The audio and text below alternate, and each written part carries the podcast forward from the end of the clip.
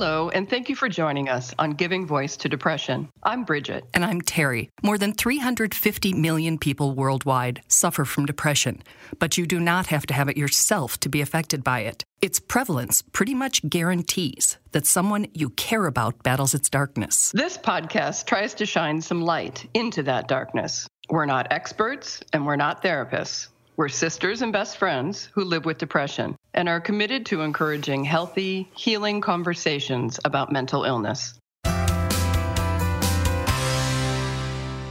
Episodes in this season are made possible by a grant from the Charles E. Kubly Foundation, which is dedicated to bettering the lives of those affected by depression. We are solely responsible for podcast content. Hi, Bridget. Hey, Terry. So, this episode is on meds, antidepressants, and the struggle to find the right one or ones to help us manage and live with our mental illness. Oh, it's a familiar and shared frustration for those of us with depression. and we actually reached out to our Facebook community, which we really invite you to check out and join, mm-hmm. how they would describe their search for the correct treatment. And by far, and I mean by far, the most common reply was trial and error. Comments also included it's a draining process, and my mental state does not have the time to waste searching for the right fit. And other people said it took years for me to get on the right meds, and I'm still not sure that my current meds are working. And it's a very tedious and long process. I've had everything under the sun over the years. I never had any luck, and I don't take any now. Another person said, I refuse to walk around like a zombie. After maybe five or six tries, I finally found a drug that worked for me. And of course, the search for a medication that works can be a lot worse than frustrating. Yeah. It's, it's, estimated that half of the time the first drug prescribed fails to work. And many people just give up and say, hey, meds don't work for me. And there might be a different one that would make their struggle more manageable other meds, of course, and other people have side effects that make them feel terrible on top of the depression they were already experiencing. Terrible to say the least. You guys mm-hmm. are more than welcome to go check out one of our first podcasts. It was actually my story, and uh, the word was way more than terrible for my my introduction to a new med. It was, and that episode is called uh, Prescription Warning. And the whole effort requires a ton of energy and hope that you just don't have when you're in depression's grip. Plus, let's face it, it costs money and it takes time. You can re- need to go to the doctor several times. Mm-hmm. You might have to miss work. If it, you know, if it doesn't work, you have to go back again. To say the least, time and money. Yep. Today we're going to talk about I think a really exciting and empowering new tool that's available to help your doctor to better understand which med and which dosage would most likely work for you based on your specific genetic makeup. So we're talking about customized prescriptions versus the basic shot in the dark approach. and even though this isn't an endorsement or an advertisement for any specific test, if you are interested in personalized medicine, we do encourage you to talk to your doctor who may or may not know about it yet uh, and do your own research. And there are many options out there, several companies. Today, we're going to feature one of them. And I'm excited. Good. We're also not suggesting that anyone should be on medications. Again, we are not doctors. We just want to help those of us who do choose to take antidepressants to know we're taking the right ones, the ones that are most likely to work for us. So we begin today's episode with 31 year old Megan Amaya, who describes her struggle to find the right medication as a literal hell.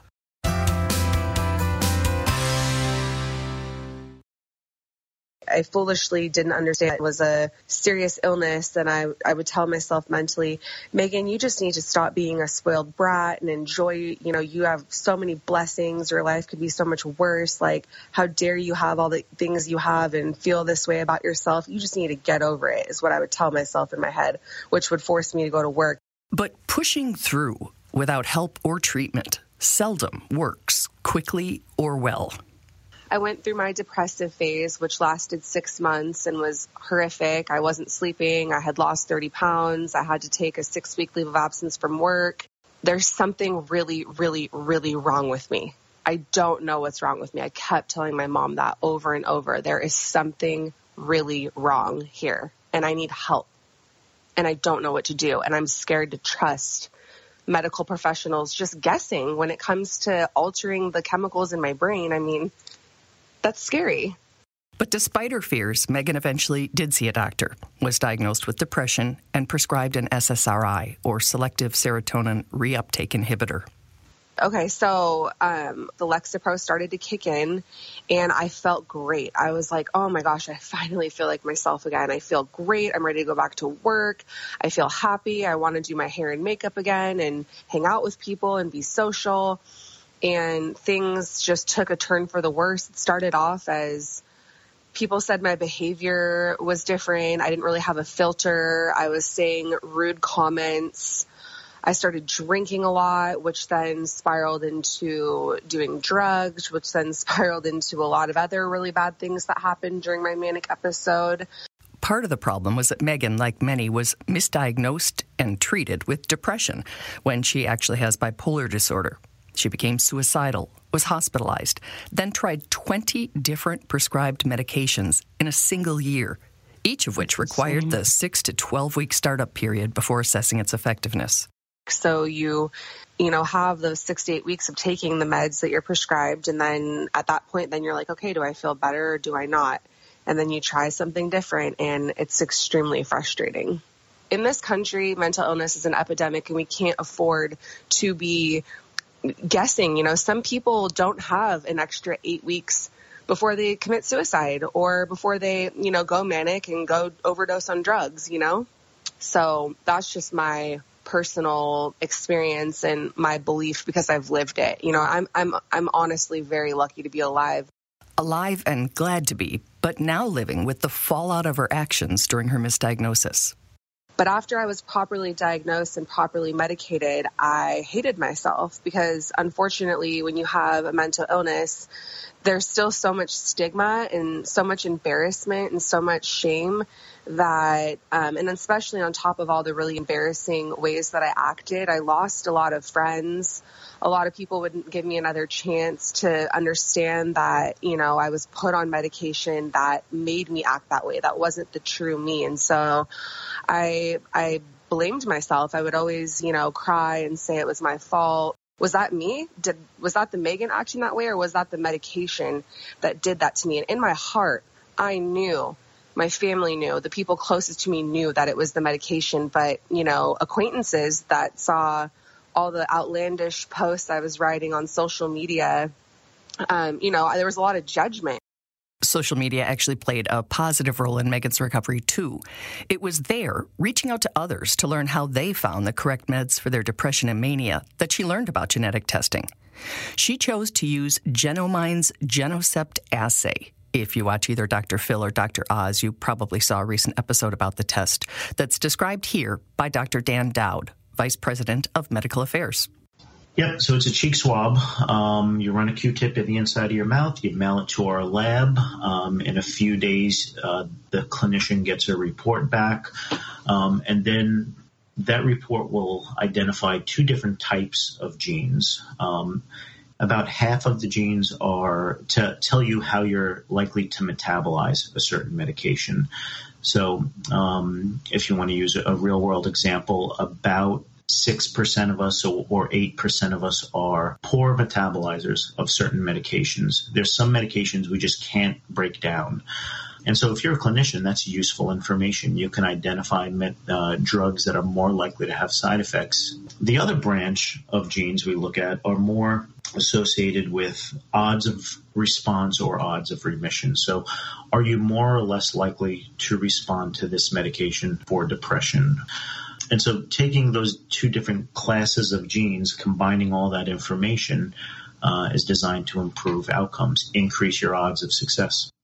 Dr. Dowd says anyone can ask their doctor for the test, though the vast majority who do are those described as treatment resistant one of the, one of the other things we hear from patients a lot is that you know it, it it validates what they've already experienced. You know, we hear patients that have failed multiple medications, and know, after you, after you failed three or four common medications, you start to question, hey, hey, maybe it's me. You know, maybe there's something wrong with me, um, and and people get the results from this test and it validates what they've known all along. You know, it wasn't me. I did have some type of physiological issue that made me less responsive to this medication. So that's something we hear a lot. It, it validates their experiences, um, and and it kind of removes some of the stigma around mental health. Yeah, because I would think it would be not only a relief that, aha, I told you that medicine wasn't working or made me feel worse, but also the very fact that your body reacts to a medicine confirms that this is a medical issue in your body and not some failing or weakness or. Yep. It's a biological issue and the genetics clearly validates that at this point. You know, it's it's uh, you know, I do, by no way do I want to minimize environmental influence in depression because it's a huge influence, but there is also clearly an underlying biology to depression and anxiety and every mental health condition. Megan's test results spelled out in black and white that the medications she had been prescribed were very likely to be problematic for her that that is a scientific fact. Like it says crystal clear that that medication was the worst medication I could have taken and that it wasn't my fault, then my healing process and my recovery began. Truly. So, if you're thinking this kind of information could be amazing and really useful to have, we quite agree. Even those of us who believe the prescription we're taking is helping, we don't really know if it's the best option available or if it's just better than taking nothing. But if you're thinking this is a newly discovered technological breakthrough, it's not. This kind of testing's been used in oncology for cancer patients for decades. And that made us wonder is the fact this kind of DNA testing has been available but only recently applied to conditions like depression just more proof of how differently mental illnesses are approached and treated? I would say so. Yeah, it, uh, uh, until recently, um, you know, mental health was was not considered in some areas as a, a true disease or a true condition. Uh, it wasn't associated with particular biological um, changes or in people.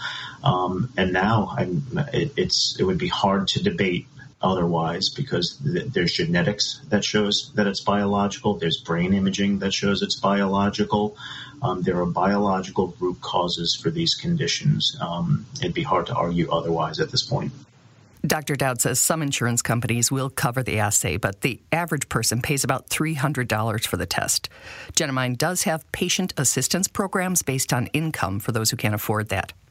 Megan considers it money very well spent. Uh, you can look at it another way. I've stayed at three different psychiatric facilities here in Washington State, and uh, let me tell you, $300 is a lot cheaper than having a crisis and having to go stay at a hospital or take an ambulance ride or um, or or killing yourself. Megan, who, by the way, is not being paid by Genomind to talk about the test, wanted to share her story to help others avoid the long, scary, and destructive struggle she endured people need to know that this is available and it really can save lives. I truly believe that with everything in my soul, in my mind, and every part of who I am as a person. I believe this can help people. It's another tool to save lives and to tell people there is treatment available. You can get better. You can feel better. I mean, if people could see everything I've been through and then see where I'm at today, I mean, the people that know me have, some people have seen me through the whole journey and they're just blown away like, oh my gosh, I can't believe how amazing you're doing. And I can't believe it either. I remember laying in bed and you know, having suicidal thoughts and not being able to even take a shower and not eating and not sleeping and just being in pure misery 24 7. Like, I, I know what that feeling is like to feel like I just need to die now. Like, I can't go on like this. I can't live another day. People don't have to experience and go through what I went through because now that I'm on good medication and getting therapy and properly diagnosed and I have awareness and education, I'm thriving and I'm doing better than ever. I feel great. Yay, Megan. Yay, Megan. It is so nice to hear, isn't it? You just like breathe oh. a sigh of relief because that is one hell of a journey. And it's not a straight line, you know? So it's not like you can just open up a book and walk the steps as, mm-hmm. as her journey is a great example. Mm-hmm. You and and just having a another tool to choose from brings great solace to me. Oh, and it's actually a tool, Terry, that I didn't realize this until later in, in the research that it can help your doctor optimize treatment decisions for more than depression. Mm-hmm. It's it can help with anxiety, OCD, ADHD, yep. PTSD, autism, schizophrenia, chronic pain, and even substance abuse, just to name a few from their list. Mm-hmm. So it's a great tool. Absolutely. I, I think it should be more widely available, and I hope the cost comes down, though. You know, as Megan said, if you have $300, it could be uh, very well spent. Absolutely. And the time that it takes to go slowly on, see if it works, didn't work, slowly, slowly off. off. I mean, mm-hmm. boy. Mm-hmm. That's, Absolutely. That translates to money in my mind. It does. And you just give up. You lose hope. And losing hope is, you know, very, very dangerous. Mm-hmm. So we'll link to the Genomind site. Again, there are other providers of the test, um, and you can Google to find out what they are. Right, and I want to try it. yeah, I want to try it too. I definitely do. I definitely do because it'd be and it would be interesting for us to see if they're the same because we're genetically related, or oh, if we come up with something different. Yeah. Mm-hmm. Okay, then I'll let you try it first. you can pay for it. Maybe we'll go in on it. Okay, you're darling. Thank you for sharing your experience with us, Megan. And thank you, Dr. Dowd, for your expertise. Bye, Bridge. Bye. We hope that these shared stories bring out a little more understanding or help people articulate their experiences of depression a little more clearly or more freely. Thanks to all, everyone who's digging deep and finding the words and finding the courage to give voice to depression. You can find all the other episodes, some resources, and a blog on our website, givingvoicetodepression.com. And you can find the podcast most of the other places that you find podcasts. Just Google it, as our mom says. and please remember if you're hurting, speak up. If someone else is hurting, listen up.